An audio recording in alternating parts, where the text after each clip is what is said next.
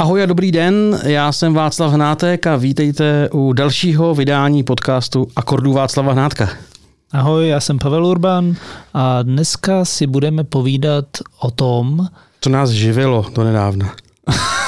Tak, správně. Budeme si povídat o zákulisí hudební novinařiny, což jste si vyžádali, teda jeden z vás si to vyžádal na YouTube.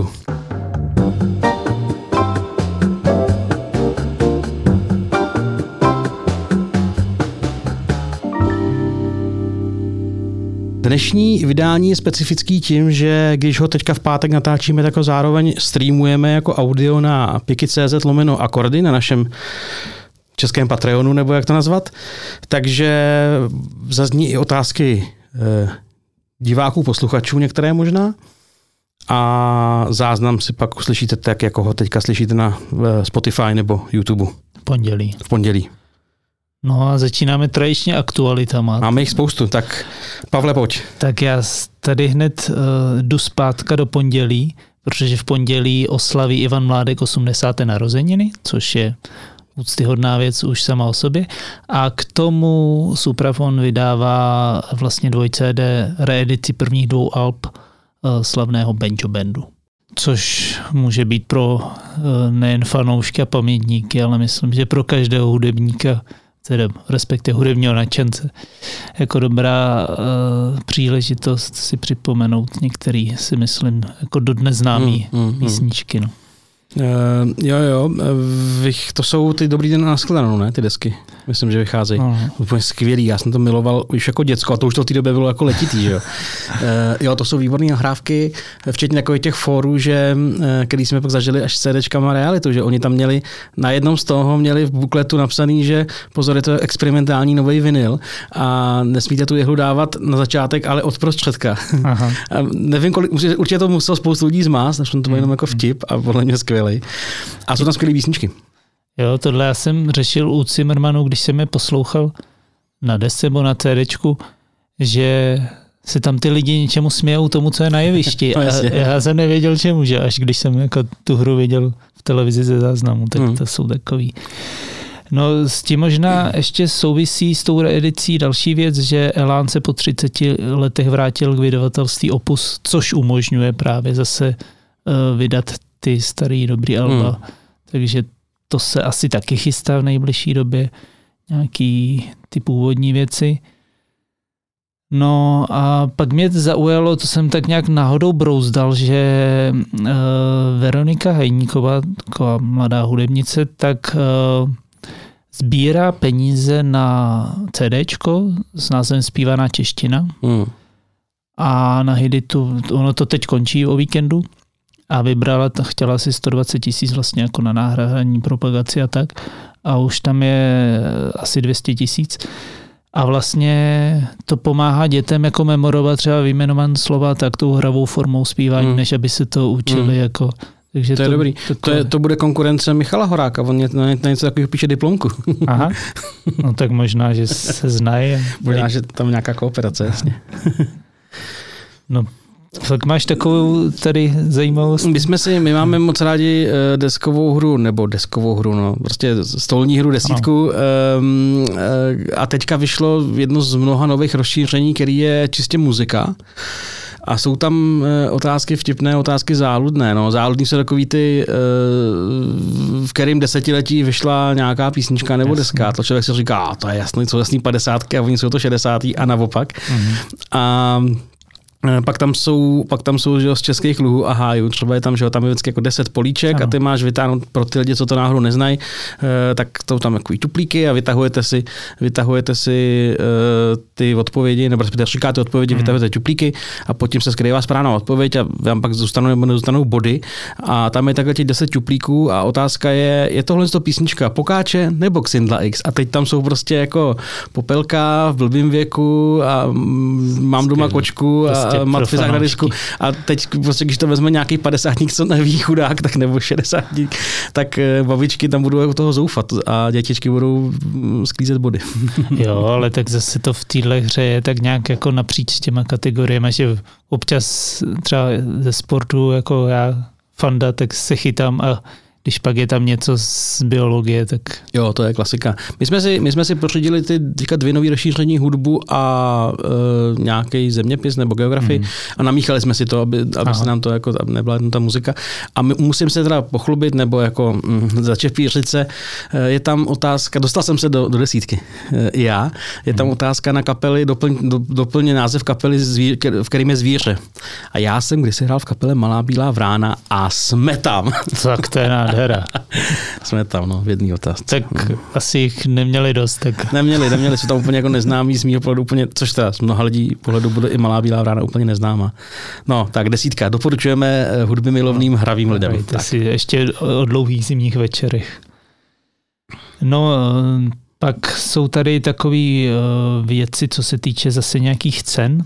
A to, že to Tomáš Kimpel vyhrál už po 3. za 6 let britský songwriter contest, což je obdivuhodný. Možná ho tady ani nikdo nezná, ale tam prohrazil. Já jsem se s ním bavil, když vyhrál poprvé. No. To už je dávno. No a pak Žebřík už oznámil nominace, kde teda po 3 mají Marek Stracen, Lenny a Eva Farná. To je zajímavá kombinace. Žebřík je vždycky takový jako zajímavě namíchaný. Že to není ani Slavík, ani Anděle, něco mezi. No, to je dobrý. Držíme palce. No a s Evou tady mám další věc, že se dostala, jak magazín Forbes vlastně má 30 po 30, tak se tam, jestli jsem to dobře projížděl, tak je snad jediná jakoby z hudební branže tam v tom jako výběru. V tom letošním výběru. V tomhle čerstvím. Je to možný, no. Já jsem to neprojížděl, takže nevím, ale budu ti věřit.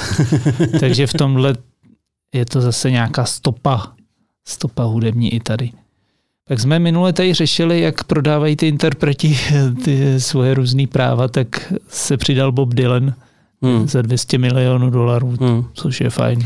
A mimochodem ta zpráva byla, že prodal práva podruhý, že poprvé to bylo někdy před jako 10 lety, ale ne, že prodal dvakrát to samý, ale že minule prodal práva ke svým jako básním a nějakým jako literárním textům a teďka prodal práva k nahrávkám nebo ke skladbám. To si nejsem jistý přesně, jestli jsou to jako autorský nebo jako interpretační práva, asi autorský. A takže hezkých $200 milionů. No po té Nobelovce možná ta cena stoupla trošku. Může to být, no. Jinak já tady doplním Tomáš Marek, který nás snaživě, moc děkujeme, sleduje na Fiky, píše, že ještě u 10 vyjde Harry Potter, což sice není hudební téma, ale třeba moji ženu to velmi potěší a budeme to hrát a já budu v tom hrozně propadat. A tak to je takový jako nekonečný z pohledu toho, o co se to dá rozšířovat, mi přijde. Asi dá, no. A musíš být asi buď znalec, nebo hodně jako dojít Wikipedii. No. Tak je pravda, že to asi nekoupíš, když tě to nezajímá. No, tam je že, těch okruhů, že, tam je vždycky 10 těch odpovědí a těch okruhů je tam strašně jako moc. Jako, asi bych to nechtěl, vlastně bych to nechtěl dávat dohromady. Ani o něčem, co mě baví, protože mě to asi přestalo bavit v průběhu toho. A potom v jednom z minulých dílů jsme zmiňovali Taylor Swift, když jsme říkali, že vinily se zase prodávají, že to stouplo a myslím, že jsme zmiňovali CDčka v Americe snad ten minulý rok. Jo, je to tak. No každopádně Taylor Swift teď bude tváří nehudebních vinylů pro letošní rok, tak vlastně i tím, že tu zásluhu za ten loňský se jako vydobil, tak to je jako zajímavé. To je krásné. A pak tady mám takovou pikošku, že Rihanna se dočkala, je těhotná. Navíc teda... Slyšel jsem to na Evropě 2, no, něco takového. Tak jsi oblíbil Evropu 2. Já ji mám v tom tě puštěnou furt. Pokud neposlouchám podcast nebo muziku přes telefon, tak mám tu Evropu puštěnou, no. Dá se. No navíc s reperem, takže to bude jako asi hodně hudební dítě, předpokládám. Doufáme, že se dítě narodí Asap. As soon as possible. No, pak jsou tady zase nějaké kategorie méně pozitivní a dokonce negativní. Radan Dolejš umřel, dlouholetý člen kapely Šlapeto, následně Patrola Šlapeto. Ano. A já si ho spíš vybavu z těch titulků, z těch televizních pořadů, teda kromě Šlapeta samozřejmě, kdy prostě si vždycky tam jako říkám, hele, tak on prostě psal ty scénáře a dokonce i jako k nějakým koncertům vysílaným a hudebním cenám různým. Tak když se bavíme o té hudbě, tak že k tomu měl A pak ještě sportovní cena, on dělal strašně moc věcí té televizi a dramaturg byl, režisér byl, scenárista byl, spoustu toho zvládal. 57 let, no, není to moc. Je to smutný. Tak když jsem projížděl tak trošku kalendářem, tak jsem si říkal Schlágr TV 10 let a pak jsem se zrovna druhý den na mě nějak vybavilo, že se tam ztratilo několik desítek milionů. A co z toho je to negativní, že už zase to dosílá Schlágr nebo že je v insolvenci?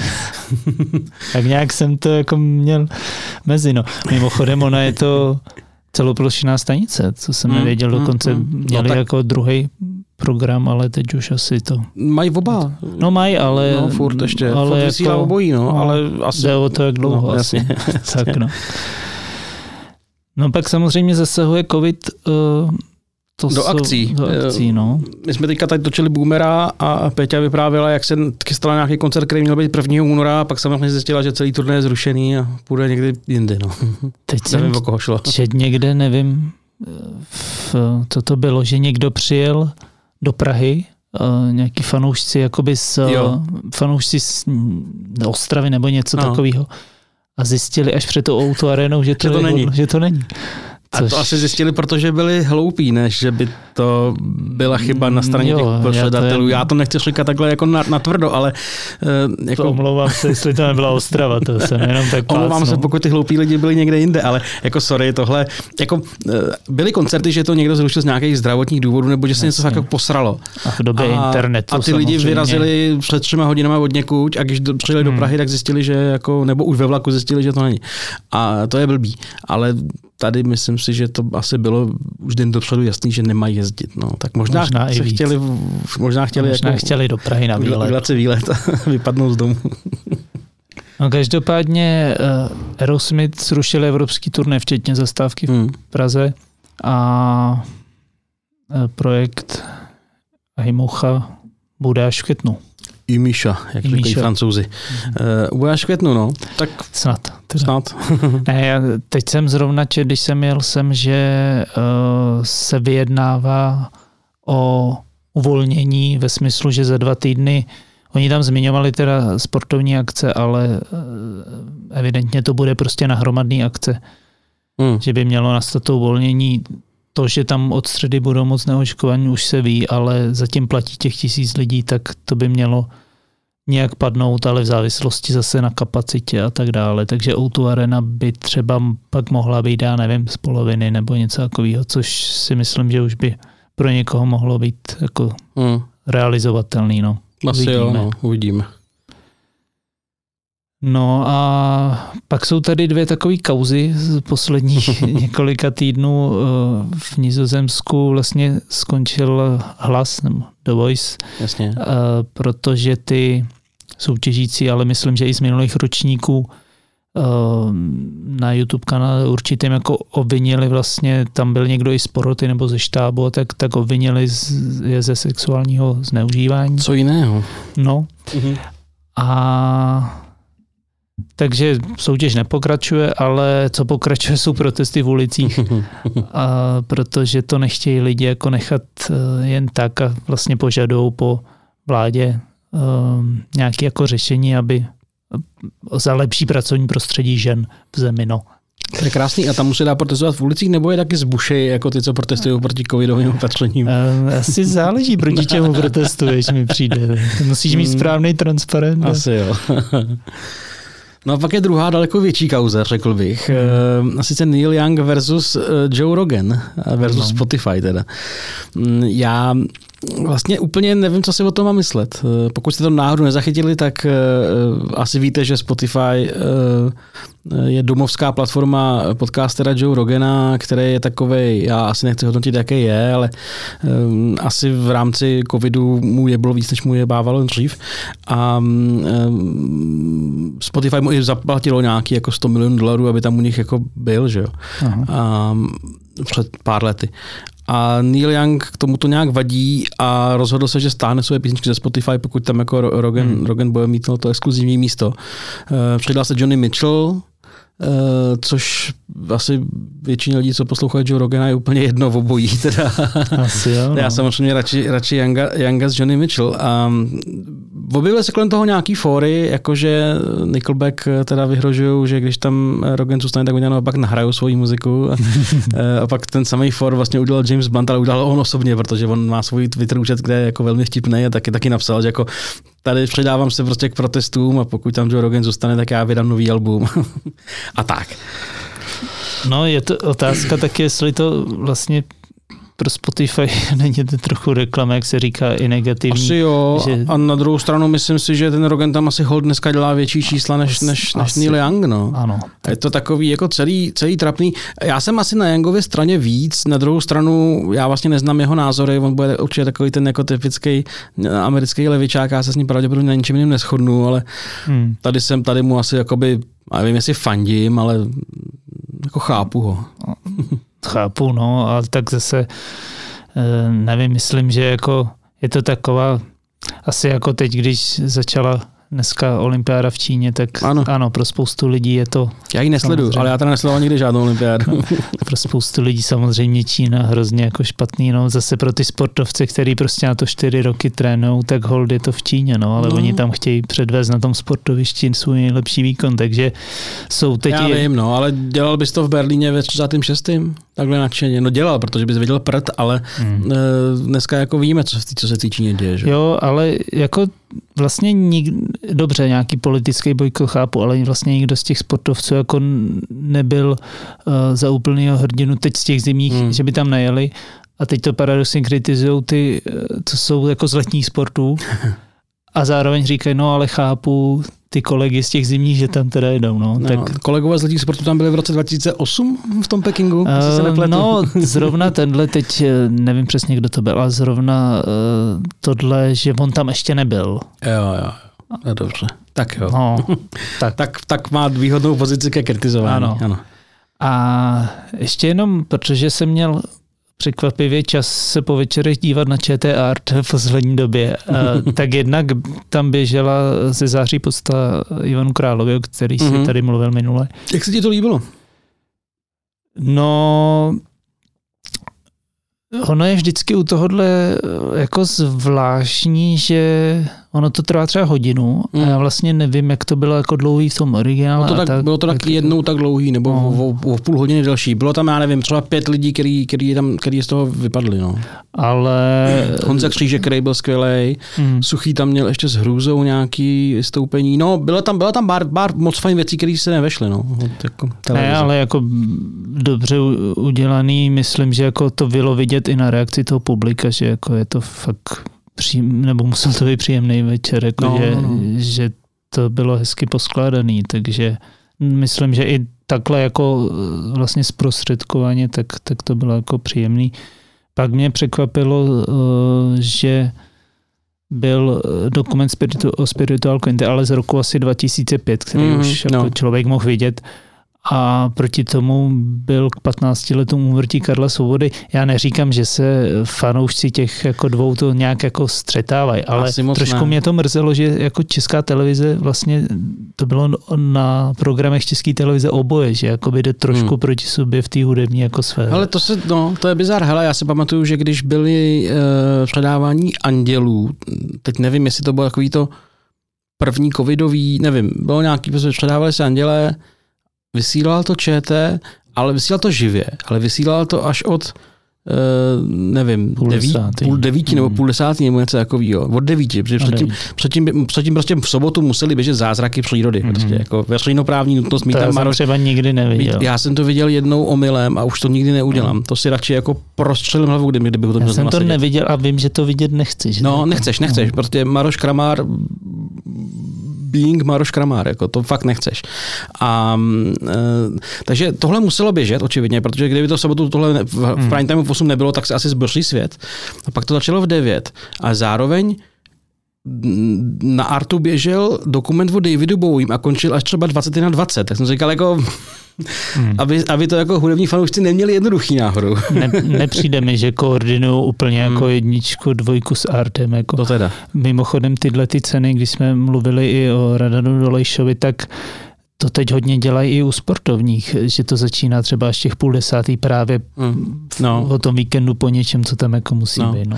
Hele, možná nám někdo, kdo se v dramaturgii ČT vyzná, poví a napíše pak do komentářů, že to prostě nejde udělat líp, já nevím, třeba ne, já tomu nerozumím, já nejsem televizák a nevím, ale spíš si myslím, že to jde udělat líp. Já jsem chtěl jenom ještě drobnost k tomu dokumentu o Karlu Svobodovi, což dělal vlastně ten jeho syn.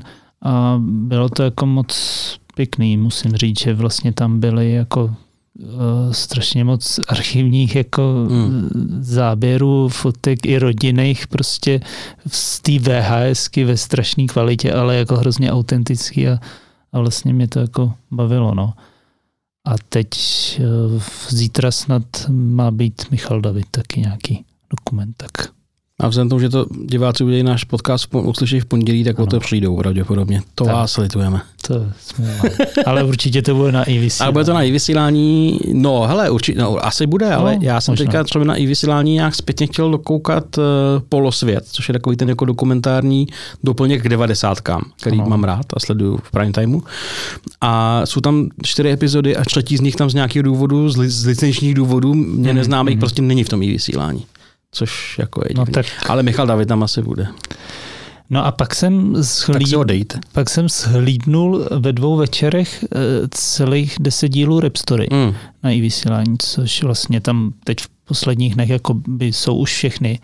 A četl jsem k tomu i nějaký komentáře, že vlastně ten, kdo jako to zná od těch 90, tak ta první jako polovina, která se věnuje vlastně té historii nebo na nějaký ten přelom století, tak ho vlastně jako vůbec nic nepřekvapí, protože to zná.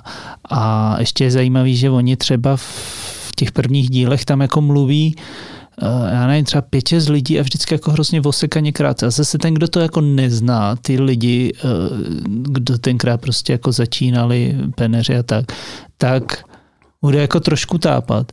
A pak jsou třeba díly, nějaké jako 7 nebo to, kde mluví třeba jenom 2 lidi z nějaký tý jako nový scény.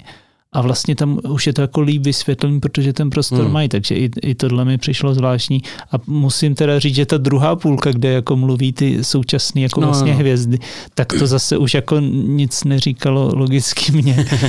Ale vlastně jako celý je to jako dobrá linie toho prostoupí těch nějakých 30 let toho repu. No já jsem teďka ještě k tomu doplním, já jsem teďka nakoukal pár epizod, myslím, že jsme to tady zmiňovali nějak stručně, ty ikony Kamila Střihavky. A mě to strašně baví. Je to takový jako rychlý, dobrý, snesl bych to i delší, ale strašně mě to baví. A ono vlastně to je v pátek večer, takže minule jsme se o to okradli, taky ano, jsem si to pak ještě pustil a tak se těším i dneska. No, já jsem viděl Romana Holího, Petra Jandu a Davida Kolera, kde teda jako vypili hodně vína, bylo to ani dost i vidět k závěru, ale bylo to zábavný. Ale ten Roman Holý mě hrozně bavil, jak tam ukazoval všechny ty piana. Piana, synťáky, to bylo nádherný, to bylo dobrý porno. No a poslední věc, co tady mám, a to je... Z okénka našeho. Z okénka, ale to je proto, že už to pak vlastně přejde v naše téma. A to byla 13. komnata Jana Rejška, to je vlastně náš zkušený kolega, když to tak řeknu, protože psal i vlastně ty hudební kritiky. A prováděl to Michal Prokop, což jako je zajímavé, oni se prostě dlouho znají. A hned na začátku je vlastně věta, že jako se o Rejškovi ví, že nešetřil ani kamarády, já jsem to sám na vlastní kůži poznal, to je hrozně hezký jako úvod. A teďka mimochodem jsem někde zaznamenal, že Aleš Brichta vydal autobiografii Ztráty a nálezy a neopomněl se tam zmínit o Rejškovi, jak hrozně mu ublížil. To. No takže to jenom jsem chtěl vlastně možná trošku odpíchnout to téma, jak z té hudební... Jan Rejšek už myslím, že další dobu netweetuje, ale vždycky tweetoval v noci asi nějak jako pohroužený a zablokoval si mě a tak... Všichni máme rádi Jana Rejška. No tak to jsou aktuality a my se pustíme do našeho hlavního tématu, který nemáme úplně připravený, ale jsou to věci, které jsme prožíváme, takže si o nich budeme povídat. A téma zní zákulisí hudební novinařiny.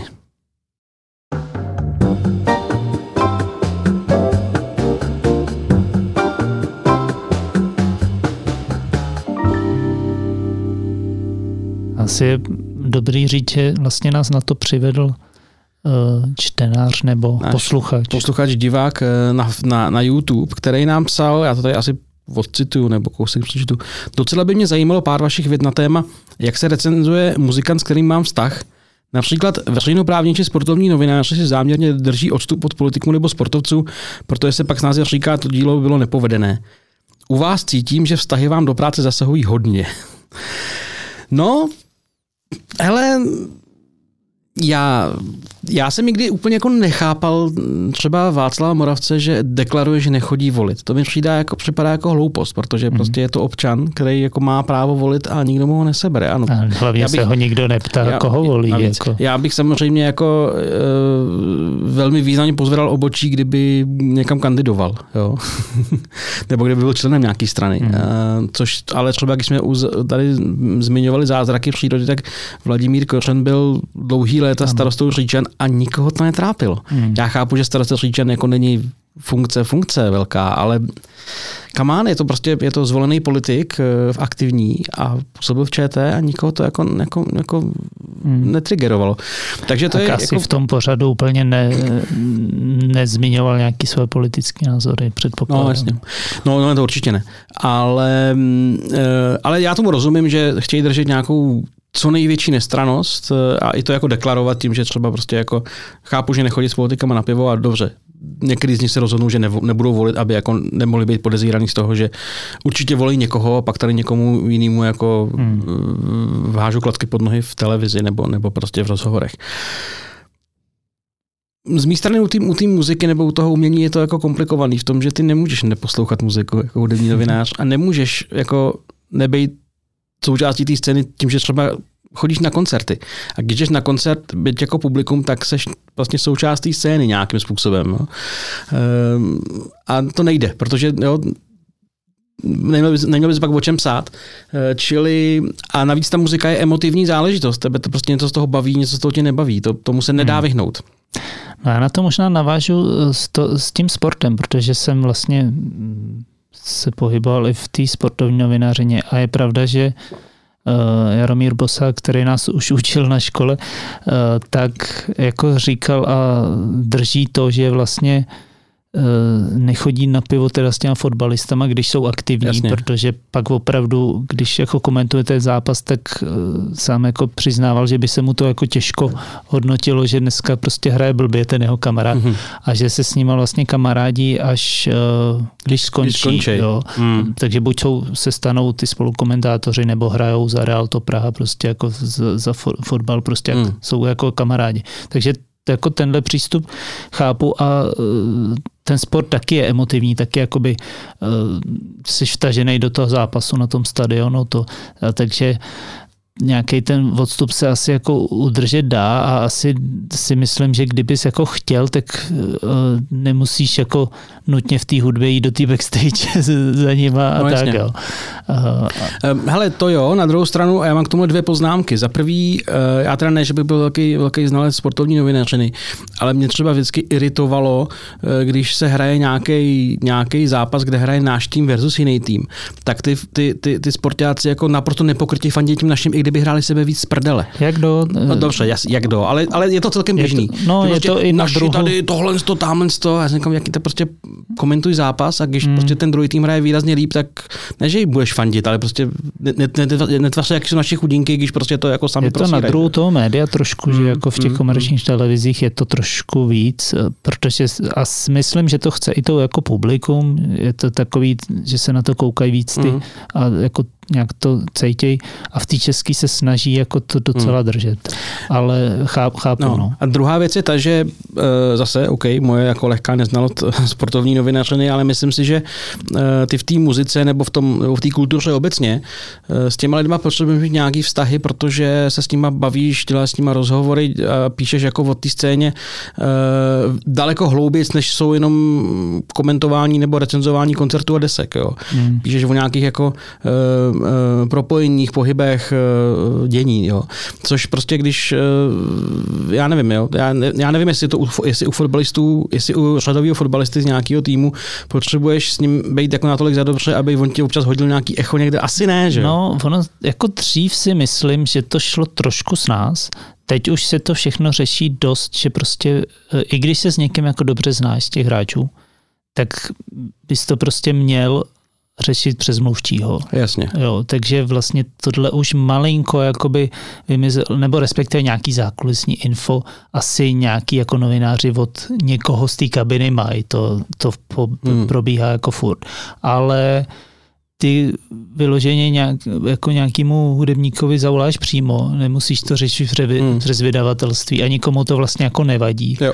Kdežto tady jako třeba v tom fotbale už to trošku jako hlídají, aby si prostě neotravoval ve čtvrtek někoho, kdo se má soustředit na zápas. Na druhou stranu asi by bylo divný, kdyby prostě nějaká kapela pětičlená měla nějakou věc a ty jsi prostě volal jejich basákovi, protože se s ním někde opil a tahle z něj rozumy, zatímco prostě ostatní chtějí mlčet. Jo? Jasně. No, takže to je něco podobného, že prostě asi záleží jako o jaký informace jako stojíš, že jo? Bo který jako může dát a tak. No.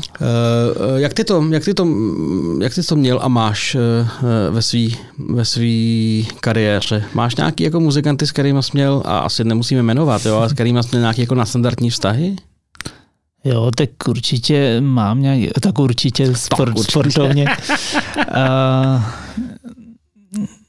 Já jsem tohle trošku, protože jsem se o té kultuře i třeba o filmu, tak jsem zavedl jako trošku takticky i si myslím takovou věc, že když byl nějaký nový film a vlastně ten distributor převážně mi nabídl nějaký rozhovor s někým z těch herců, tak někdy jsem dokonce ani ten film neviděl, což je samozřejmě na prd se o tom bavit, protože to prostě nešlo udělat. Někdy jsem jako viděl nějakou tu novinářskou projekci a pak byla možnost rozhovoru, že jsem radši jako udělal pro to médium vlastně rozhovor před tím filmem, zvlášť když jsem ho teda viděl na té projekci a věděl jsem, že ta recenze by pro ten film nedopadla úplně dobře. Tak jako by ten výstup o tom filmu byl pro mě jako novináře možná lehce alibisticky, ale pro nějaký jako třeba i zachování nějakých právě korektních vztahů jako lepší udělat ten rozhovor než tou recenzí.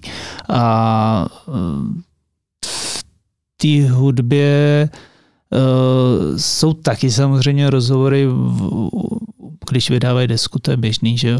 A nemyslím si, že bych jako to pak dělal nějak záměrně v té hudbě, spíš šlo o to, že prostě v médiu, kde jsem byl, tak jako lidi ocenili víc ten rozhovor, kde se s tím člověkem dá bavit i jako o dalších věcech, že to věnuješ té desce třeba jenom část. No, než pak třeba jakoby tu recenzi, kde se soustředí na tu desku. Takže musím říct, že v začátcích, když jsem jako začínal, dostával jsem i ty prostě CDčka různě z těch vydavatelství a vlastně jsem se jako učil to psát, tak mě to jako hrozně bavilo a bylo mi celkem jako jedno, protože jsem ještě nikoho neznal. Jasně. Co jako o čem napíšu a ale v těch posledních letech, ale bylo to daný jako fakt spíš tím médiem, že ty recenze jako nevyžadovalo, tak jsem jich za stolik nepsal. No. Což bylo Metro, já nevím, jestli to zmínil. Metro nezmínil, ale Metro. My jsme seděli s Pavlem v jednom baráku, já jsem psal do Mladé fronty dlouhou dobu na iDNES o muzice od roku 2015 do roku 2019. A u nás ty recenze samozřejmě jako byly žádaný, protože ten názor vždycky jako lidi chtěli. Více četli názory, než se četli jako nějaký. A pak mohli ten svůj do toho komentáře vepsat. Tak, taky, no. A já jsem tohle, co ty říkáš, jsem občas dělal ve chvíli, kdy vyšla deska, nebo o který jsem buď věděl, že mě nebude bavit, nebo tušil jsem, že to není jako můj žánr, nebo že se v tom žánru nevyznám, protože jako tak se ta recenze píše blbě. Píše se to zatraceně blbě, když člověk jako nemá naposlouchaných jako dalších 100 desek, které vyšly v minulých 20 letech jako zásadní. A nebo ani toho interpreta. A nebo to interpreta. Prostě když, já nevím, Arakain, který prostě ve vší úctě, já neznám detailně, by vydával desku, tak radši se s těma klukama půjdu popovídat o něčem, protože ten rozhovor vždycky uděláš. To je prostě jako natolik seš profík, že jako tu publicistickou stránku toho rozhovoru si jako obhájíš vždycky, než se pokoušet recenzovat něco, co vlastně jako nejseš si jistý. Tak to je jedna věc. Druhá věc byla, když ta deska, ano, když ta deska byla opravdu třeba jako blbá, ale blbá tím způsobem, nebo blbá, nepovedená tím způsobem, když je deska výborná, tak se to píše fajn ta recenze. Když je deska je mizerná, tak se to píše výborně ta recenze. A když ta deska takový těch jako jakože tohle se docela povedlo, tohle se moc nepovedlo, ale já na to vlastně nejsem schopný si vytvořit názor. Tak ta recenze nebude dobrá. A v tu chvíli radši s tím člověkem si popovídáš a najdete nějaký zábavný momenty i třeba z tvorby té desky, která je pak blbá nebo všelijaká, než se do toho honí takhle. No. To jsem zažíval. No. Pak je možná ještě jako jedna věc, že ne vždycky máš tu desku jako s dostatečným předstihem a pokud chceš vydat recenzi ideálně v ten den, kdy to vychází, no tak jako nemůžeš udělat recenzi za noc, jako nebo dá se, ale pár takových jsem dělal. Hele, a pak mimochodem se teda mně se stávalo velice často, že deska vycházela, že jo, vždycky v pátek. A měl jsem jít třeba i předstihem, že to v ten pátek jsme mohli vydat, bylo to něco očekávaného, tak jsme se to snažili na ten pátek v těch novinách mít. A oni zároveň prostě press day udělali ten týden v pondělí, nebo v úterý, nebo ve středu. A já jsem říkal, jako my vám nemůžeme na té jedné stránce kultury, kterou máme, vydat dva články týdně, v jednom týdnu. Jako, jo, to prostě jako nemůžete čekat. Jo, jako... To je to, co jakoby nešlo ani v tom metru, že říkám, hele, tak OK, v úterý dám a nebo dám rozhovor až ten pátek, kdy vychází ta deska, jakože vychází deska, ale prostě recenzi už jako nezvládnu. Hele, ale musím jako sobě samotnému a možná i mnohým dalším znám šáhnout do svědomí s tím, že máme nějaký vztahy na té scéně, a k tomu bych se pak ještě vrátil. Samozřejmě, když vyjde deska, která stojí za hezký popravení, tak se líp popravuje deska, dejme tomu Kylie Minogue, než dejme tomu Evy Farný. Ano. Protože ta Kylie si to nepřečte. A... Neřekne ti na to svůj názor. Tady se Tomáš, Marek, děkujeme za otázku, ptám, jak se vyrovnáváte s recenzemi vašich recenzí, ať už od reakcí umělců nebo jejich fanoušků. Když vzpomenu reakce třeba na hudební masakry Jardy Konáše, byly některé hodně ostré.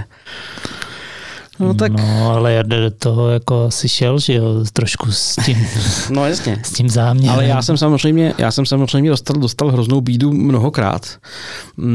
V diskuzi samozřejmě prostě Hnátek je všechno možné, co se dá vyjmenovat negativního. Super bylo, já jsem byl na koncertě Ellie Goulding, což byl nějaký leden 2016, jestli se nepletu, v Outu aréně. Já předtím jsem tam byl na podzim na Madoně, na to samé místo. A já jsem s tím Madonem byl takový jako nešťastný, že ona ve svých 50 plus něco takového, nevím, prostě už to byla paní v letech, furtila takový ty jako polonahý. To jede pořád. Já vím. A to, co bylo šokantní a jako elektrizující a odvážný před těma 30 lety nebo ještě víc, tak dneska už to bylo takový jako, že to asi nechceš.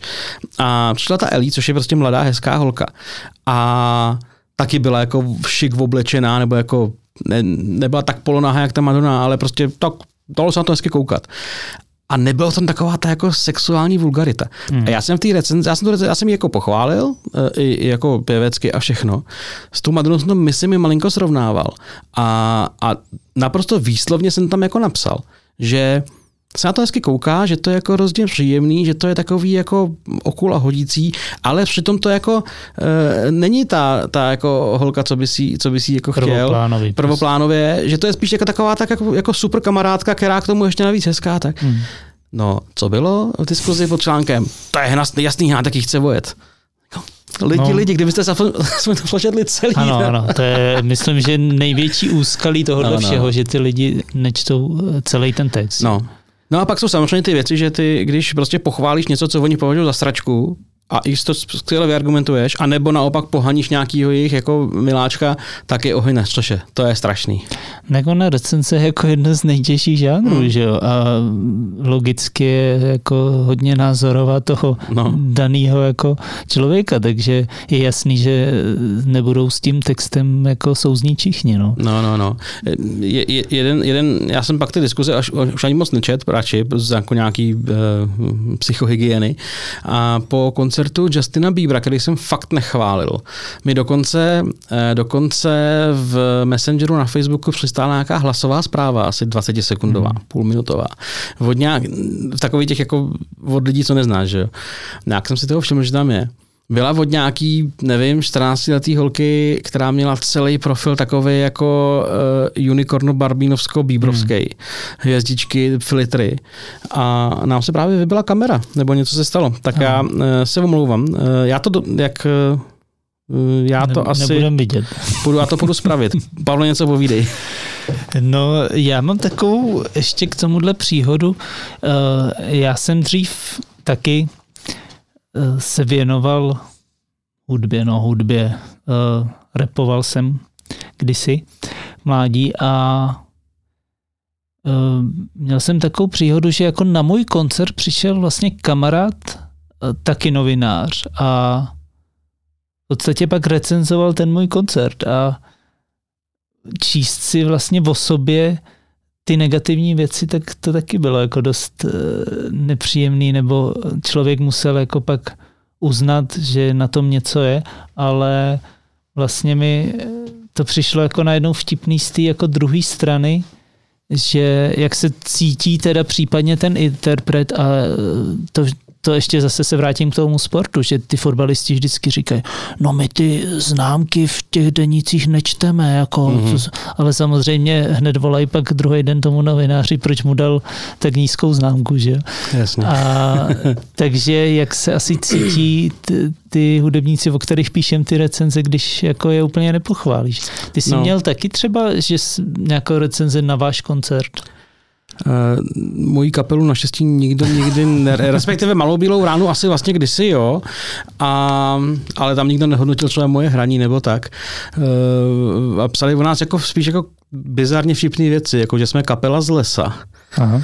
Tak kluci měli takový jako indiánský oblečky a různý věci, takže asi jo. A nejlepší, co o nás napsali, že jsme takovej zlejší Čechomor. Nebo zlej Čechomor. A to byl kompliment. My jsme to tak brali tehdy. Já jenom dopovím tu historku, já jsem si tu hlasovou zprávu nepustil o tom od té holky. Fakt jsem neměl tu odvahu. Tak asi si tušil, co v ní tak může být. Tušil jsem a vlastně mě zajímalo, jak moc ostrý to třeba bude od té jako týnky, ale zároveň jsem neměl ty koule si to pustit. No a pak samozřejmě občas se vozívají sami ty umělci zpátky, no. Nebo nějaký jejich managementy. To je pak jako hodně veselý. A já nevím, jestli... Zkus nějakou historku, jako nemusíš asi jmenovat, ale spíš jako co se tak děje, protože... Hele, já jsem... dobře, já nebudu jmenovat. Jedna nemenovaná zpěvačka vydala desku po nějaký docela dlouhý době. A ta deska byla jako nepovedená. Ještě mě měsíc předtím ona sama její jako promotér nebo vydavatel jako bombardovali s tím, jak hrozně potom touží, abych já to napsal, jak si toho váže, jak já to píšu a blablabla a mazali mi med kolem huby. A deska přišla, já jsem si ji poslech a byl jsem z ní jako hrozně smutný, protože bylo pár momentů, který byly fajn a zbytek byl strašný. A já jsem i věděl, z jakých důvodů to je strašný a ne všechno z toho šlo úplně jako napsat, abych jako... Vlastně to nešlo. No. A stalo se to, že... Staly se dvě věci. Jedna, za kterou jsem nemohl, nebo vlastně ani za jednu jsem nemohl. To, že to... Mě citovali nějaký bulváry, myslím si, že super a recenze, protože to byla jako paní, která je jako v bulvárech občas jako propíraná, exponovaná. Ty asi víš, o koho jde, ne? Jak to tak líčím? Tušíš, no. A oni samozřejmě z toho vytáhli ty největší odsudky, logicky. Jeden z nich dokonce i jako nalinkoval ten iDNES, takže si to lidi mohli přečíst celý, ten druhý se s tím neobtěžoval, takže tam lidi byli úplně ztracený. A A tam teda to jsem jako to mě mrzelo, že oni to, já jsem tam fakt jako pár věcí pochválil a vlastně jsem to celý jsem to psal ve stylu jako, že mě mrzí, že ta deska se nepovedla, protože prostě jako paní zpěvačka v tu dobu měla jako těžký životní peripetie a jak by bylo hezký, kdyby prostě tady do toho padla hezká deska, pochvalní recenze, jasně, ale nebude se tak dít. No. Nejhorší, co pak bylo, že ona mi pak psala mail hrozně jako zkroušená s tím, že jak to bylo, že jí mrzí, že když se mi to jako na tom tolik věcí nelíbilo, že jsem to radši nenapsal jí do mailu a že jsem to napsal do té recenze jako veřejně, tak jsem si tak jako pomyslel, že asi jako nepochopila smysl novinaře. Že prázdnou stránku třeba. Asi, no. Tak to je jedna věc. A pak je jako věc, do které vstupují právě ty vztahy na scéně. A to už jsem mockrát někde říkal, když měl Eva Farná ten svůj výroční koncert ve Fóru Karin 10 letům na scéně, tak ten koncert byl vlastně strašný z jednoho prostého důvodu a byl tam asi byl jako slabý zvuk. A když člověk stál jako bylo pódium, z toho šlo molo a když si od toho mola stál ještě dalších 5 metrů dál jakoby k barům, tak si jako neslyšel skoro nic. Což ti i sebe lepší koncert prostě pokazí. Tím jako nejde nic dělat. No a zároveň prostě ona zpívala dobře, měla tu svoji kapelu, která je skvělá, na můj vkus se mockrát převlíkala, ale tak to prostě mají zpěvačky asi tak rády. Byla tam výborná scéna, kterou dělala, že jo, Matyáš Vorda. A já vím, že já díky tomu, že se třeba s tím Matyášem znám trošku, tak jsem věděl, kolik zatím je jako upřímný velký práce. A ten koncert nešlo pochválit. A já jsem jako trpěl, když jsem to psal. A myslím, že jsem to, nevím, jestli do té recenze, a určitě jsem to psal pak na Facebook, když jsem to jako sdílel s tím, že jako hele, všichni máte ten pocit, že si užíváme takovéhle popravy, ale mě to v tomto případě hrozně mrzí, že to musím napsat, jak to píšu. A ten koncert prostě z objektivních důvodů nebyl jako vlastně povedený. Ale mohl být. No. Tak jako já si v tomhle tom si malinko beru školu Vládi Vlasáka, mýho někdejšího kolegy a legendy vlastně hudební novinařiny, který se vždycky snažil hledat to dobrý v tom. Jo, to což ne vždycky jde. A mimochodem u toho Rejška, on když začínal, tak říkal, že jeho jako velký učitel byl Jiří Černý a pak říkal, že ho bral trošku jeho jako tátu, protože měl prostě nějaký rodin, to se podívejte na tu 13. komnatu. A myslím, že právě i Jiří Černý to říkal v nějakém pořadu, že vlastně se taky jako s každým znal, zvlášť tehdy jako v těch 60. letech a tak. Ale že právě se snažil jako v těch recenzích hledat to pozitivní. No.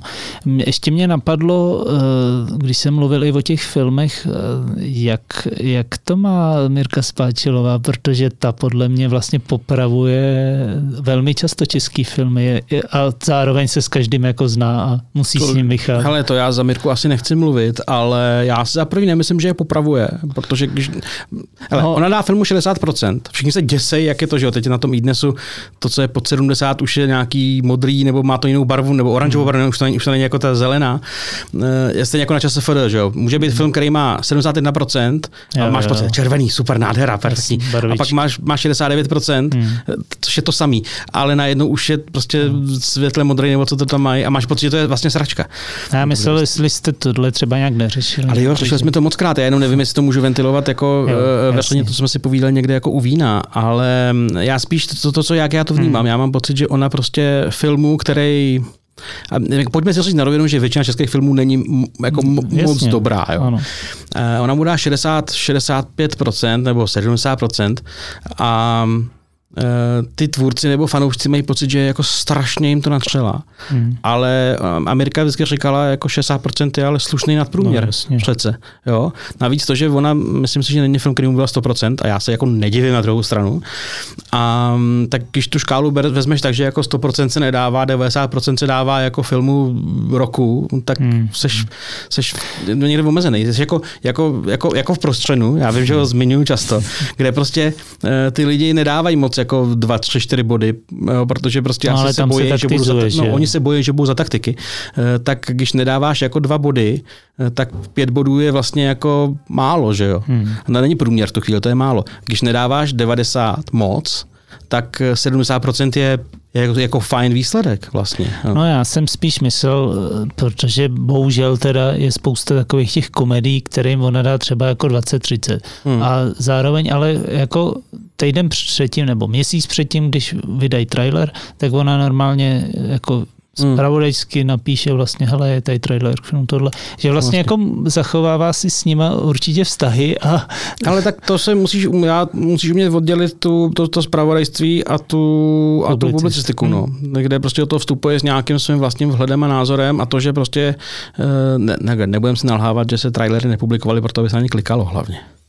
Jo, na druhou stranu jako... zase já musím jako říct, ať třeba jako a logicky taky s ní občas nesouhlasím v nějakých recenzích, tak ale ona toho má nakoukanýho pro boha tolik, že jako má právo samozřejmě jako ty recenze psát a umí prostě tam srovnávat. Říká, hele, tak od tohohle autora tohle bylo dobrý, anebo tenhle ten režisér už má po třetí takhle blbej film. No. Takže jako... no, jednak ten režisér má po třetí blbej film a jednak, když to je prostě nějaká generická komedie, kterých tady vzniklo 20 do tuctů, nebo 12 do tuctů, 20 do už je až moc, kterých prostě vzniklo bambilion za poslední dobu a je to furt na jedno brdo stejný, no tak ty jako fanoušek třeba nějakých, máš rád ty herce, co tam hrajou, ty starší filmy ty neznal, ale ona ví, že to je furt dokolečka to samý a ani to není to ničím jako nápaditý, tak spíš možná i až obdivu někdy, že vlastně na to jako zase jde a zase o tom píše. Ale musí. A to je mimochodem docela zásadní rozdíl, aspoň teda v naší zemi, podle mě, mezi recenzema filmovýma a hudebníma. Je ten, že filmů, že kolik je premiér každý týden? 3, 4, 5 v normálním běžném roce, když fungují kina. To znamená, že ty v zásadě i v tom deníku, a to teda, že jo, tak Mirka je jako workoholika superman, takže ona to všechno obepsala sama. Ale to znamená, že prostě jako v tom týdnu můžeš všechny ty filmy zrecenzovat. A teoreticky zrecenzuješ vlastně všechny filmy, co jsou v té distribuci. Což u těch CDček nebo těch desek vlastně jako není možný. Fyzicky ani mentálně není možný. Teď jsme to řešili, že jo, nevím, jestli jsme to řešili spolu kolem Andělů, že prostě nikdo není schopný naposloukat světečky, co vyšli. Není prostě. Což tebe staví do role nějakého vlastně dramaturga toho, že se rozhoduješ, o čem budeš psát. A zase, když je nějaká deska, jako OK, ale ani tě jako nenasrala, že to teda podělali a ani tě jako nevyndala z ponožek, že je skvělá, tak ji prostě jako pomineš. No.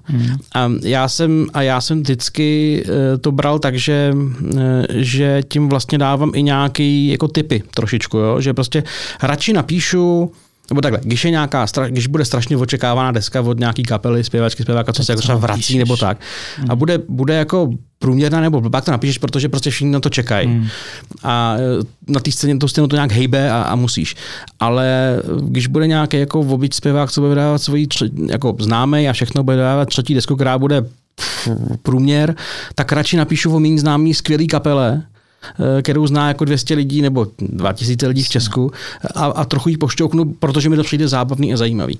Takže i v tom si může člověk hrát a já si vzpomínám, že jsem před pár lety byl na nějaký besedě se studentama v Mavře a oni jako do mě jako šili v pořádku a ptali se, jako, jestli jako mám pocit, že jako nemůžu někomu ublížit v té kariéře, když jako napíšu, to je špatný. A já jsem říkal, hele, máte pocit, že když dneska si každou desku může na Spotify vlastně zadarmo pustit, takže jako hnátkové recenze jako něco pokazí? Já jsem prostě někdo, kdo na té scéně je, píše nějaké věci a jako asi to není o tom, že když já napíšu pochvalnou nebo nepochvalnou recenzi, tak někomu zarazím prodeje desky, které teda navíc nejsou dneska už, ale jako, že to lidi nebudou poslouchat. Poslechnou si a přečtou si můj názor a přečtou si názor Honzy Vedrala, přečtou si názor prostě Jardy Špuláka a něco si o tom pomyslejí dohromady. Zdaleka to dneska není, dřív to asi mohlo být, že prostě vyneseš jako rozneseš na kopitech. Jo? Když napsal Jiří Černý recenzi a nebylo tady moc takových jako jiných lidí, tak určitě. No. Je to tak a já vlastně ještě, abych se vrátil tady k té Tomášové otázce, to, že přijdou ukřižovaní umělci si stěžovat, že na ně nebyl dostatečně hodnej, je normální, je to i pochopitelný, všichni to známe, že prostě na něčem makáme dlouho, jsme v tom ponoření a máme pocit, že to je skvělý. svého pohledu třeba oprávněně. A on to tak svědí třeba není, nebo se to někde jako nepotká. Ale nejvíc mě vždycky jako fascinovaly ty jako ukřivděný názory těch fanoušků, který prostě mají pocit, že jsem kretén, když nechválím jako jejich milce. Jo. Yes. A to mě vždycky fascinovalo, hlavně třeba u koncertů. Ty jdeš na koncert kapely, kterou třeba jako neoblibuješ nějak jako obzvlášť. A tudíž tam nejdeš vlastně jako fanoušek, jdeš tam jako ten profík, co má mít nějaký odstup. A samozřejmě, když ten koncert bude skvělý a pohltí tě, tak ten odstup nebude takový, jak by asi měl nebo mohl být. Ale u těch koncertů obzvlášť, když to píšeš ještě v noci tu recenzi, tak ty dojmy jsou jak čerství, yes. Že nějaký jako profesionální odstup od toho fakt moc držet nejde. No a když jdeš na koncert kapely, kterou prostě nemáš extra naposlouchanou a nejseš nějaký velký fanda, a ten koncert je ještě navíc jako objektivně blbej, že prostě třeba jeden z nejhorších koncertů, na který jsem byl, byla kapela Rainbow, že jo, toho Richieho Blackmora. Mm. To byl, zaprvé byla poloprázdná O2 Arena, což je smutný a ty atmosféra to jako nepomůže, ale budiš. A oni prostě odehráli písničku, byl tam nějaký zpěvák, nevím, kdo to byl. Odespívali, zhaslo se, teď minutu byla tma na tom pódiu, pak se hrál další písnička. Blackmore se ani nepohnul, ty kytary vzadu. A říkal jsem si, ty vole, ale teď tohle by muselo být nudný v těch 70. letech, kdy jako byly hvězdy. A dneska jako to nemůžeš přece jako dělat koncerty. No, bylo to strašný. A to jsem, myslím si, pak nějak jako jenom glosoval, nebo nevím, jak to dopadlo. Ale každopádně typově takový koncert, který vlastně je otravnej a každý, kdo to vidí s nadhledem, tak to musí uznat. Tak ho prostě nemůžeš pochválit. Když stojíš v první řadě, tak žádný nadhled mít asi moc nemůžeš. Nemůžeš, no. A tak to mě vždycky jako spíš mrzelo, než bych si z toho něco dělal. No. A člověk ty recenzí nesmí asi moc číst. Stejně jako většina nebo ty rozumní autoři vlastně ty recenze taky moc nečtou, protože si tím nechtějí kazit dojem nebo co.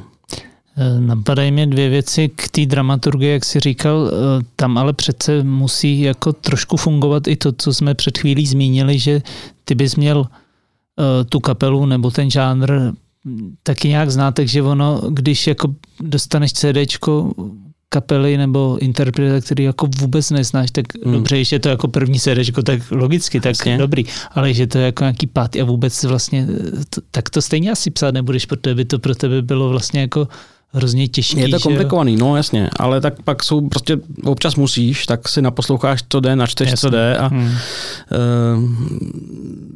jo, samozřejmě, že pak třeba u zahraničních desek člověk občas nakoukne do cizích recenzí, které už vyšly. A ne, že bys nich chtěl opisovat, jo, ale tak podívat se jako právě na nějaké ty kontexty, které třeba nezná detailně a tak. To zase dneska díky tomu internetu je všechno skvělý. Úplně nejlepší věc, když člověk jde na koncert kapely, kterou jako nezná moc, nebo prostě není nějak kovaný v tom, tak je můj oblíbený server Setlist FM, kde jsou setlisty koncertů. V podstatě všech, na který si můžeš pomyslet, tak si tam podíváš, co jako hráli na poslední 10 koncertech, když byly všechny stejný, tak víš, co tě čeká, jo, a víš prostě, že víš zhruba, co přijde, a můžeš se kolem toho nějak jako orientovat i na koncertě kapely, kterou si předtím jako v podstatě neslyšel. Jo. To je boží. A jsou jako tričky, kdybyste náhodou někdy chtěli psát recenze z koncertů, tak to se vám může velice hodit. Víte, třeba to nejdůležitější věc, víte, kolik bude přídavků a kdy se máte zvednout, abyste se vyhnuli těm davům největším. Ale pozor, důležitá věc, a to vám každý hudební novinář poví, když odchází ten šíf, je dobrý tam mít nějakýho zojeda, který vám případně dá hlášku, když tam stane něco zásadní. Ano. Pár lidem to tak v té recenzi chybí. No. Pár lidem to jako docela jako potuchalo pak nervy. No. No a pak samozřejmě je další věc, když dneska už má každý pocit na tom internetu, že ty recenze může psát jako sám. To jsou právě často ty fanoušci. A takže si jako na to by ještě jako smlsnou, že ty tomu vůbec jako nerozumíš a já vám teď tady napíšu tu recenzi, která často má nějakých 8 řádků, že jo, a není to vůbec recenze, ale jako je to vlastně ten jako jejich názor skvělej a tam to všechno. No jasně, je, no. To je velice častý a já jsem takovýho fanouška na iDNESu, který mi furt psal, jaký jsem kretén a psal mi, jak to dělám špatně a jak to dělají všude jinde líp. A já jsem mu pak říkal, hele, není nic jednoduššího, psal mi to do jiného mailu, takže já jsem si to četl, a říkal, není nic jednoduššího, než prostě kontaktovat mý šéfy, přesvědčíte, že hnáte to dělá špatně a nabídnout svoje služby, jako Já tady nemám žádnou definitivu. A pak, když jsem odcházel, jsem říkal, doufám, že se mu ulevilo. A někdy to kvitovali, že Hnátek konečně odešel do prdele, no, to bylo skvělé. Tak zase nadávají někomu jinému. Nadávají Indrovi teďka zase za jiné věci. Jasně. A je koloběh. Možná některý jiný lidi nadávají Indrovi za jiné věci, někdy ty stejný. A... Myslím, že někdy je úplně jedno, kdo to píše. Jo, je potřeba mu nadávat. Dokonce myslím, že některý lidi se ani nevšimnou, kdo to napsal, a prostě rovnou nadávají. To je taky další věc. Na to jsem teď narazil mimochodem, když jsem zmiňoval Mirku, že byl nějaká recenze na něco v televizi asi, což obvykle píše ona, a nebo možná v kině, ale nějaký jako dokument. Ale napsal to někdo jiný. A v tom komentáři bylo, to se spáčilo, a to píše za sračky. A nikde se nekouknul. Prostě. My jsme to třeba dělávali, takže když byl nějaký jako hudební dokument, ať už na Lívku nebo v kinech, tak jsem to většinou šel psát já, protože prostě proč by to měla Mirka, která té práce měla strašně moc dělat, když můžu já. A třeba do toho zase víc vidím. Ne z toho filmového hlediska samozřejmě, i když tak jako dokážeš posoudit, jestli tě dokument baví nebo ne, co tam si soudit jinýho, nebo baví, jestli se dozvíš, nebo jestli jako blbě udělaný, to jako poznáš nějakým způsobem. A to nemusí být pro mě jako znalec filmové kritiky. A psal jsem to já, a teďka to myslím Intraget jako přebírá podobný model, že prostě ty filmový jako nějaký medailonky v hudebnicích tak jako dělá on. A taky jsem dostalo, že tam někdo nadával Mirce a přitom, a nebo pak si někdy lidi všimli a psali, ty vole, Hnátek už píše i filmy, no to je v prdeli. Já ještě se vrátím do té školy, kde jsem zmiňoval Bosáka, tak my jsme tenkrát měli, myslím, takový to štěstí, protože já teď na té škole působím teď jako lektor vlastně z té druhé strany. To byla taková ta zlatá éra, kdy my jsme na tyhle různé věci jako měli, neříkám, že teď tam nejsou odborníci, pro boha, ale zatímco teď tam prostě ty žánry učíme tak nějak vlastně jako všechny ty žánry. A když někdo chce psát o hudbě reportáž nebo prostě komentář klidně na něco hudebního, tak to posuzujeme jako z pohledu toho žánru a když někdo píše o politice, tak stejně. Když to tenkrát jsme měli volitelný předměty prostě na film, na hudbu a na hudbu tam byl Vojtěch Lindaur. No prostě jasně. Další kapacita velká. No, legenda. Naprosto. No a já si vzpomínám, za prvý teda nám jako to hrozně dalo, právě to bylo přímo jako hudební recenze. A takže jsme psali prostě každý týden recenze, což je jako skvělý. A on to komentoval. A hlavně bylo docela vtipný, že on to přečítal a nerozuměl úplně jako všem žánrům logicky. Jasně. A když jsem psal něco jako z hip-hopu, tak on to čet, i když to byly jako český věci, tak on to čet s tím anglickým jako přízvukem. Byl to jako někdy hrozně vtipný, protože jsem vždycky si to jako chtěl číst sám, ale... No, to je hrozně vtipná věc a mě to přivádí k jedné jako myšlence. Je strašlivý rozdíl mezi psaním pro něco, jako je Mladá fronta dnes, a psaním pro nějaký specializovaný jako niche magazín, jasně, který se věnuje jenom hip-hopu, nebo prostě jenom muzice třeba, nebo jenom čemukoliv.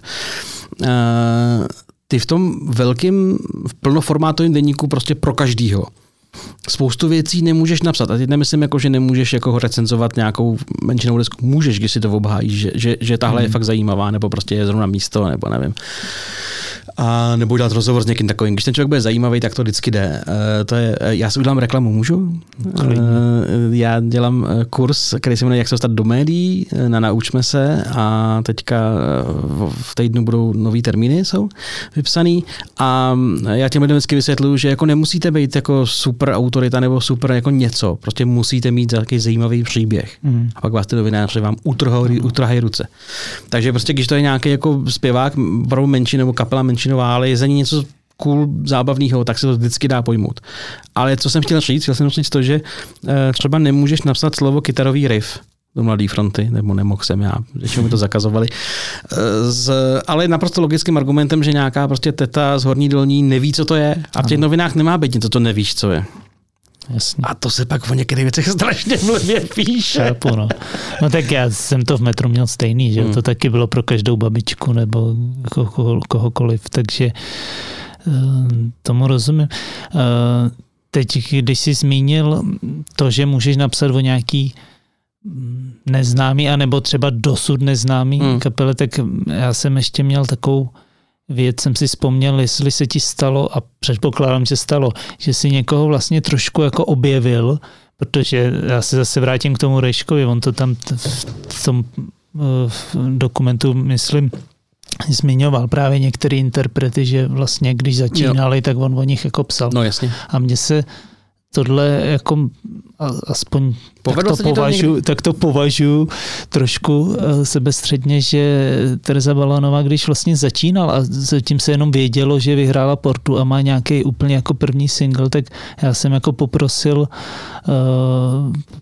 prostě to vydavatelství, jako jestli bych s ním mohl udělat rozhovor, a myslím, že jako předtím maximálně dělala někde na té Portě jako něco malého. Takže a říkal jsem si, to ano, to vlastně jako by se o ní mohlo dozvědět docela dost lidí. A mimochodem kolegyně Iveta Benáková, kterou taky znáš, tak tohle měla trošku s Davidem Stipkou, kde byl přímo titulek jako něco, že na západ od, teď nevím přesně, od Hradiště nebo něco jako... No. Nás vlastně ještě nikdo nezná, jo? Když prostě jako... Hele, já si nechci přepisovat vůbec žádný zásluhy na kariéře Davida Stipky, ale velmi neskromně si myslím, že jsem byl jeden z těch, co o něm psali celostátně mezi prvníma. Vím, že Daný Stejskal s Honzou Vedrelem z Headlineru byli jeho velký fanoušce a velký podporovatelé. Věnovali mu strašně plnost prostoru a zaplať pánbu za to. Já vím, že mi Martin Červinka volal nebo psal, že má pro mě, že má CDčko, a bylo to nakonec to IPčko Jericho. O kterém si myslí, nevím, jako nechceme nic znucovat, ale myslí si, že jako udělá velkou díru do světa a že by moc stál o to, abych se ho poslech a něco o tom případně napsal nebo si o tom něco pomyslel. Tak jo, jsem si to vzal s tím, že uvidíme, a šel jsem z toho do kolen. A takže jsem psal takovou tehdy recenzi, to bylo, že jo, fakt 5 písničkový EP, tak jsem psal takovou glosu, jako, že jako tohle prostě musíte slyšet, jinými slovy, stručně řečeno. Takže myslím, že jsem byl jeden z prvních, kdo jako mimo region psal o Davidu Stipkovi. My jsme se pak vlastně trvalo, nevím, 2 roky, než jsme se nebo rok a něco, než jsme se třeba potkali osobně. Já jsem to teda viděl na Colors pod pódiem Corben Dallas, kde bylo prostě asi 5 lidí, David, já, další 3, a byl jsem stydlivý ho jít oslovit, tak jsme se tehdy jako neseznámili. A takže to si myslím, že taky bych si, kdybych si mohl dovolit přepisovat nějaký kredit, tak na spolu zviditelňování Davida Stipky bych si ho rád připsal. Pak jsem psal jsem o kapele Nedivoč, která je podle mě skvělá a taky strašně málo známá. To zase vzniklo hrozně komickým způsobem. Přišel mi takhle jednou v létě e-mail s tím, že od Jiřího Krhuta, že dobrý den, já jsem prostě Jiří Krhut, možná mě znáte, tady jsem říkal, jasně, že znám, prostě kabaret Bo, Nohavicův a tohle všechno. A mám kapelu, vydali jsme desku už tady někdy v březnu, a nějak to zapadlo, nějak se o ní nepsalo, tak prostě kdybyste uznal za vhodný, tak já jsem si nějak jako stáhl do telefonu tehda a měl jsem v plánu to zrecenzovat a měl jsem to v plánu, kde jsem byl na Sigetu na festivalu v Budapešti. A měl úplně prvotní plán byl takovej, že se budu vracet v noci z neděle na pondělí a ne, počkej, abych nekecal. Jo, a že pojedu prostě přímo do redakce a budu tam prostě jako od dopoledne, že prostě potřebuji být dopoledne v redakci. Nás bylo už tehdy jako málo na tom iDNESu. A měl jsem ji na úterý v plánu do recenzi. Nakonec, a už jsem měl v hotelu jenom do neděle právě, že už nebudu ani přespávat. A nakonec to vyšlo tak, že vlastně nemusím takhle strašně spěchat, že nemusím tam hlídat iDNES, jenom prostě potřebuju tu recenzi odevzdat do těch úterních novin, ale stačí, když tam budu odpoledne. A on tam v neděli večer byl Liam Gallagher, který jsem chtěl slyšet. Takže původní plán, že si dám Liama Gallaghera a pak o půlnoci nastoupím do auta a pojedu s dlouhými pauzama domů, těch 6 hodin plus pauzy. Ten jsem říkal, tak to totálně omylem, to je přece blbost. Tak jsem zabukoval jiný hotel a odjížděl jsem pak prostě brzo ráno a taky jsem se dostal nějak horko těžko do důvodu redakce. Ale věděl jsem, že přijedu ve chvíli, kdy ten text musím v podstatě odevzdávat jakoby hotový. No jo, teď s tím. Navíc tam bylo v té Budapešti strašlivý vedro v tom srpnu, ale jako fakt, jako, že pokud není 7 ráno zrovna a vylezeš v centru z toho hotelu, uděláš jako 3 kroky a jsi propocený jak hovado.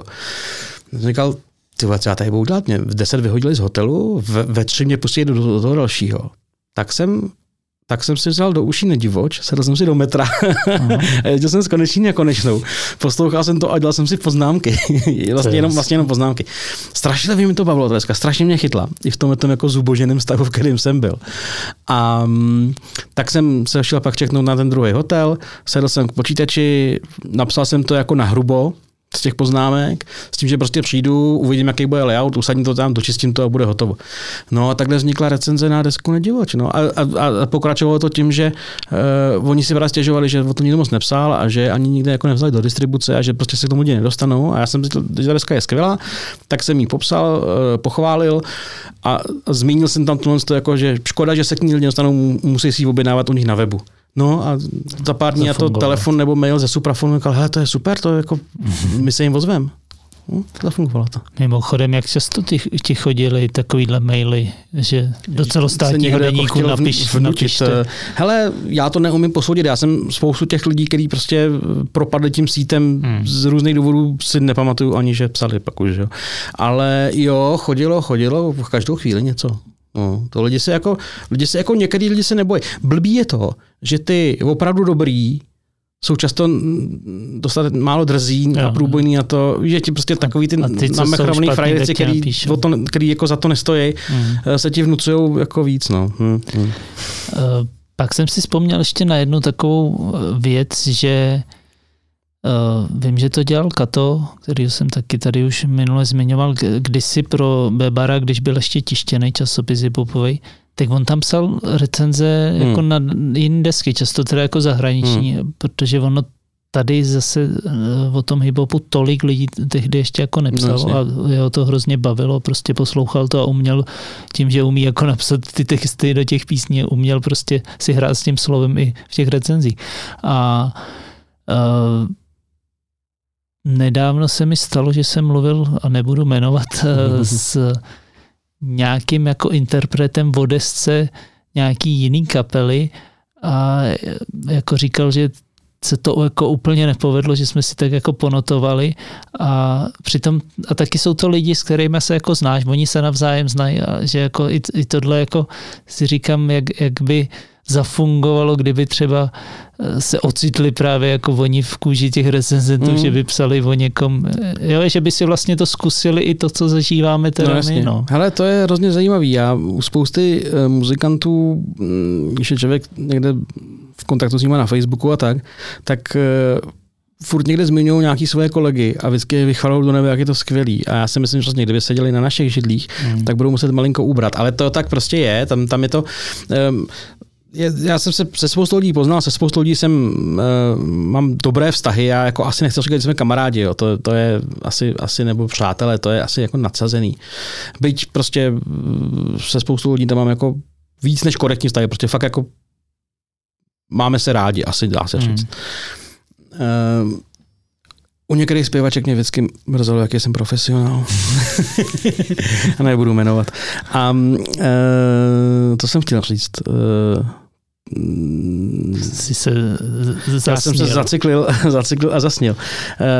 Ale mám pocit, že oni prostě mají pocit, že takový to jsme na jedné lodi přece. A já vždycky jsem těm lidem říkal, hele, jasně, my si tady pojďme si ten rozhovor prostě užít, bavit se normálně a já z toho pak něco napíšu. Ale nejsme na jedné lodi. Já jsem novinář, ty jsi muzikant. V časech jako dobrých je to v pohodě, ale ve chvíli, kdy ty budeš mít nějaký prusér nebo prostě nějakou kauzu, já prostě budu novinář a budu ti volat s nepříjemnými otázkama.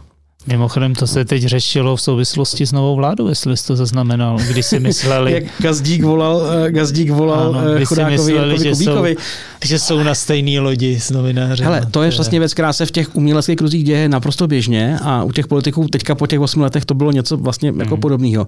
A ty politický novináři to fakt nemůžou dovolit. U nás je to trošku jako něco jiného, ale taky, ano, prostě jako já jsem novinář, ty seš tady činej na té scéně a můžeme být jako v pohodě, ale prostě pokud se ukáže, že nemusí to být tvůj průser, může prostě tvoje agentura okrást někdy lidi o vstupenky, tak sorry, já ti budu volat a budeme to spolu řešit, protože prostě musíme. Jasně, ale tak zároveň asi i když prostě ten interpret, který ho jako znáš a máš rád, tak prostě vydá desku, která ho není dobrá, tak jako... No ne, tak to prostě napíšeš. Musíme to takhle napsat. Ale třeba jako, že jo, to nemůžeš asi udělat s ministrem, prostě takovou věc, to že jo, já to řeknu ještě jinak. Hudební novináři si o sobě určitě nemyslí, že jsou hlídací psi demokracie, protože nejsou. A to, něco můžeš udělat s hudebníkem nebo režisérem a to nemůžeš dělat s ministrem, když má průser.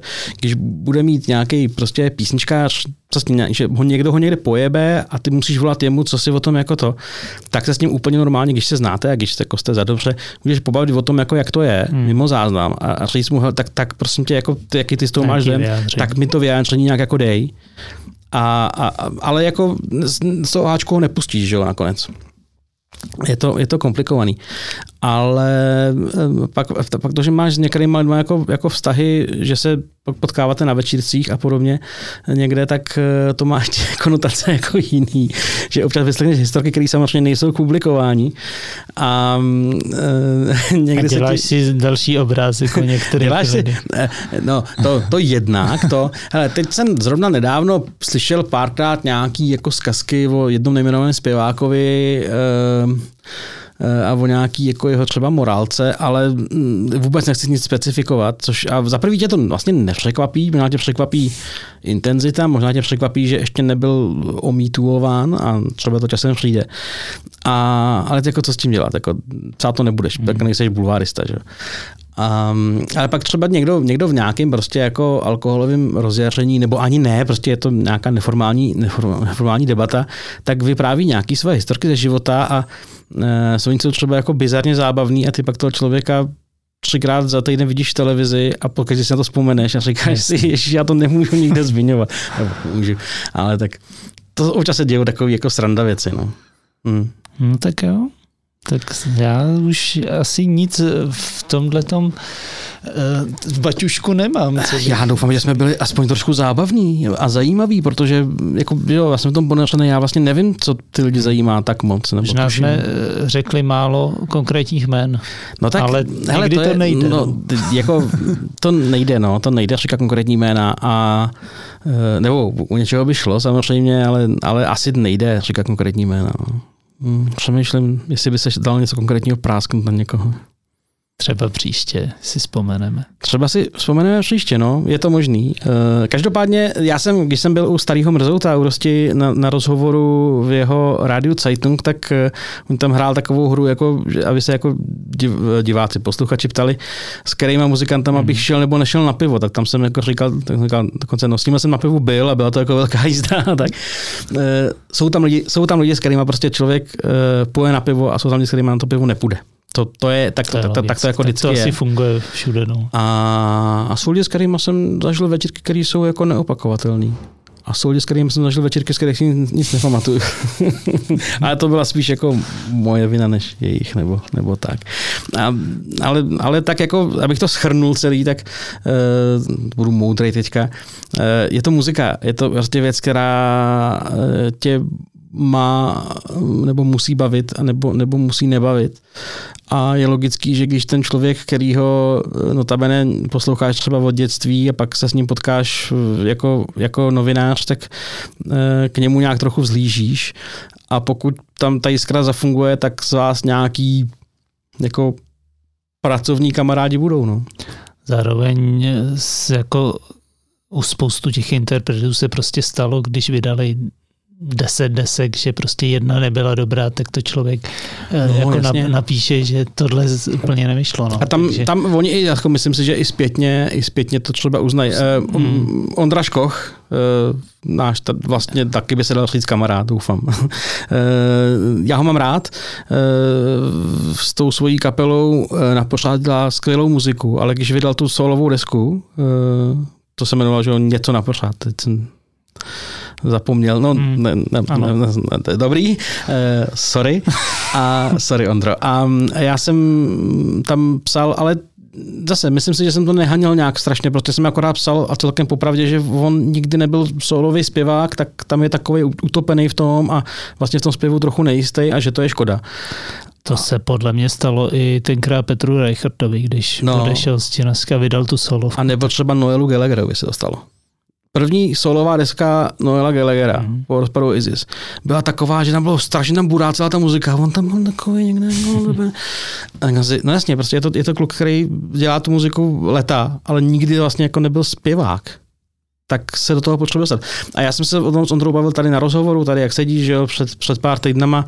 A já jsem říkal, ty jsem to tak napsal, já jsem říkal, to jsi mě tehdy asi neměl rád. On říkal, no, to jsem neměl. Ale tak jako... Chtěl jsem říct, vydáš 10 desek, 2 z nich někde budou jako nemoc dobrý nebo třeba i blbý. A ten muzikant to zpětně asi pozná a ví sám. Akorát tu chvíli do toho ponošlený a žije tím a neuvědomuje si to. To je ta věc, co jsem říkal, že někdo o někom řekl, že to nebylo moc dobrý, že ti stejně ten daný interpret v tom rozhovoru řekne, to je naše nejlepší deska, jo? Protože je vždycky v tom jako a navíc je to promo, co by měl říkat jinýho. Jo? To jsou, já teda miluju filmy o filmech, jak se vždycky tam mluví ten cast a jak říká, jak to bylo boží zážitek a přitom z 10 let potom zvíš, že to nebyl boží zážitek, že jsi tam prostě porval s každým druhým někde. Ale prostě máš smlouvu a musíš to prodat. No, no tak jo. No tak pište nám, co by vás zajímalo třeba do dalších témat, do dalších dílů. Pokud máte pocit, že jsme něco opomenuli, tak se na to zeptejte. My vám buď v komentářích na to něco napíšeme, anebo můžeme udělat nějaký follow-up. Kdyby těch dotazů bylo hodně, tak se k ním ještě můžeme vrátit, protože můj obecný pocit je, že spousta lidí jako nechápe, jak funguje novinářská práce a mělo by se o tom obecně víc mluvit. Nějaká jako mediální výchova by byla fajn. Napište nám, jaký jiný témata vás zajímají kolem hudby. My budeme moc rádi za nějaký tipy, protože můžeme se to tahat jako z prstů, ale proč, že jo? Lepší je tahat to z klobouku ty od vás. Tak, losovačku udělat, karlovarskou losovačku. Pokud můžete, tak na piky.cz/akordy nebo hero.hero/akordy nás podpořte nějakou drobnou korunkou. Odměnou vám budou plný verze čtvrtečních live rozhovorů a nějaký další bonusy. A to, že to možná bude moc líp pokračovat. Pokud ne, tak nás aspoň odebírejte tady na YouTube, na Facebooku, na Instagramu, lajkujte, komentujte, sdílejte a mějte nás rádi a poslouchejte fajn muziku. Přesně tak. Ahoj. Ahoj.